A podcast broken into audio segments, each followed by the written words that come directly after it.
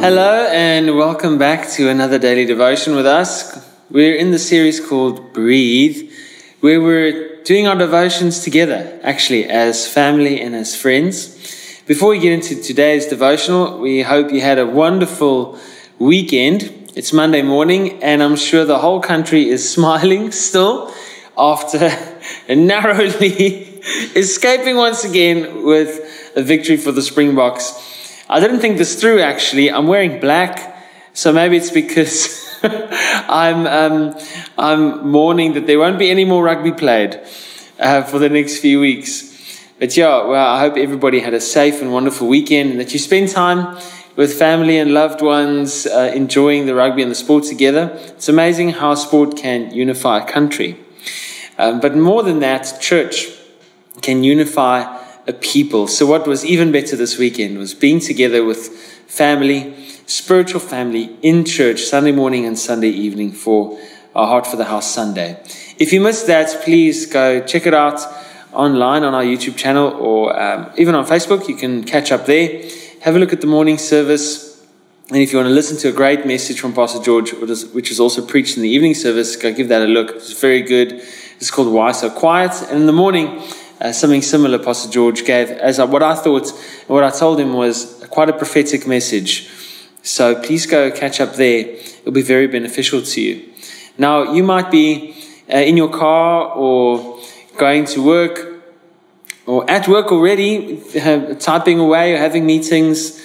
You might still be at home now at 7 o'clock getting kids ready to go to school.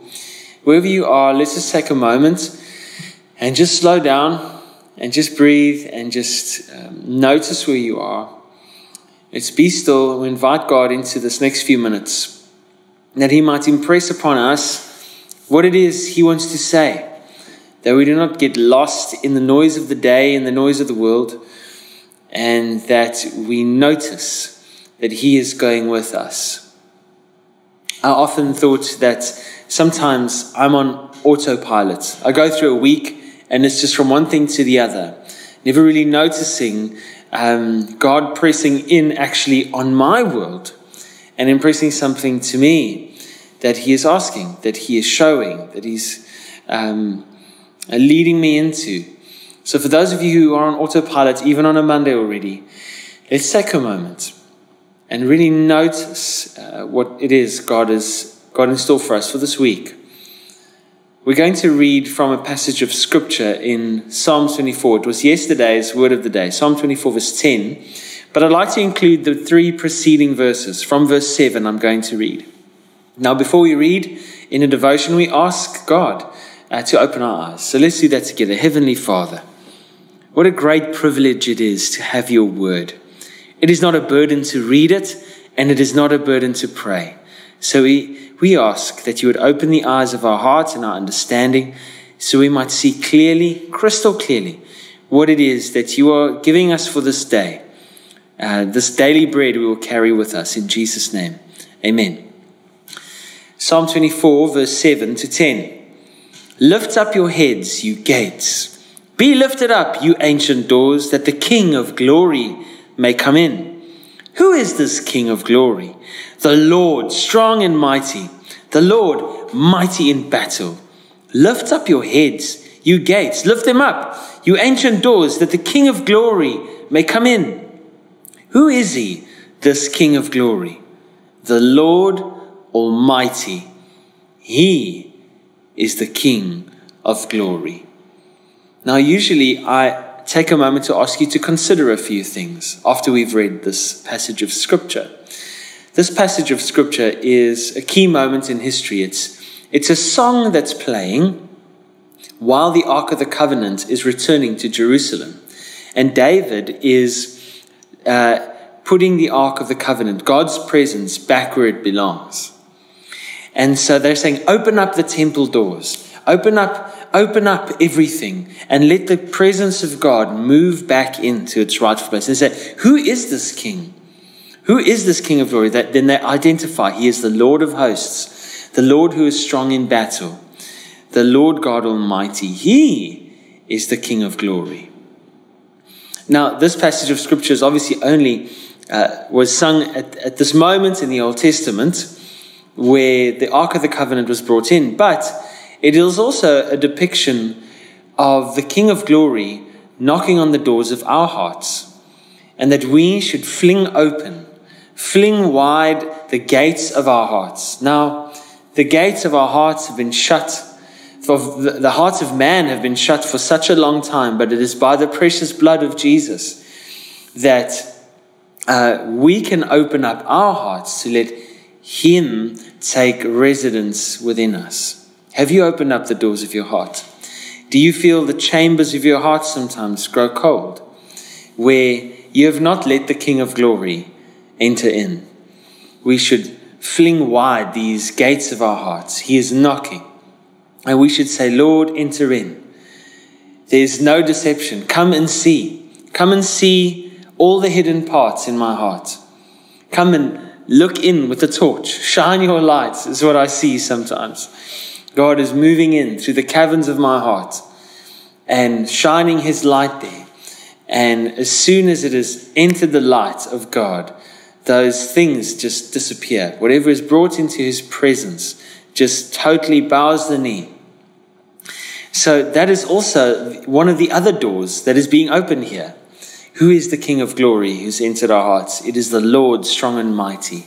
It's not only uh, some God, it is the Lord, the King of glory, who has taken up residence in our hearts. Isn't that amazing? I wanted you to consider also that the gates that are being flung wide here are now the gates of heaven. As we previously, they were the gates of the, t- of the temple. Now we can also say, well, these are the gates of heaven that were shut to people like you and me. And that the King of glory, Jesus, has been the breaker who has opened up the way to the Father. So today, actually, as we read this verse, it just prompts thanksgiving. It prompts us to be grateful that God has made his dwelling amongst us, that he has tabernacled, he has placed his new place of dwelling in us. We are now the temple of the living God. And that also he has opened the gates of heaven through his Son, Jesus Christ. And now we have access to the throne of God and to eternal pleasures, as David writes, at his right hand.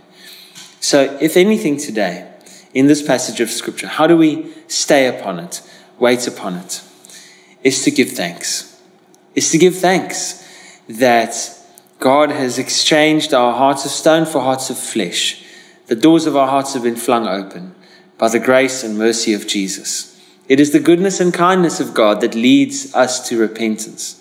It's that moment when we got hit with the goodness of God that our hearts were just left changed and opened. It's saying that our hearts are opened by experiencing God's goodness. So let us not be on autopilot this week. Notice. Notice God's goodness in your workplace, in your family. Celebrate God's goodness loudly. Louder than we celebrated the Rugby World Cup final on Saturday night. Because truly, there's nothing more awesome than to be called sons and daughters of the living God, to be given his free gift of grace, and to live with what he calls eternal pleasures at his right hand. So let's live thankful and let's live loudly thankful, as George said yesterday morning.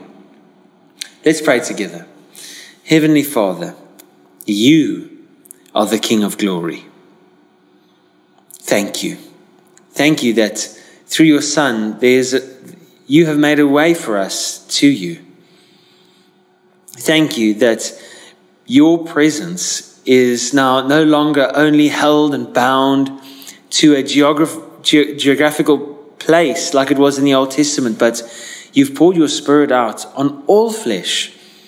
Father, I pray for those of us who seem to be just trudging through the everyday.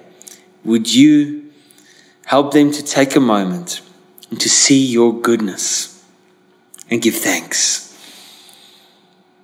In Jesus' name we pray. Amen. Have a wonderful week ahead, Father's House. We'll see you here on Daily Devotions or at one of our churches around the country or here in Mandela Bay. Cheerio.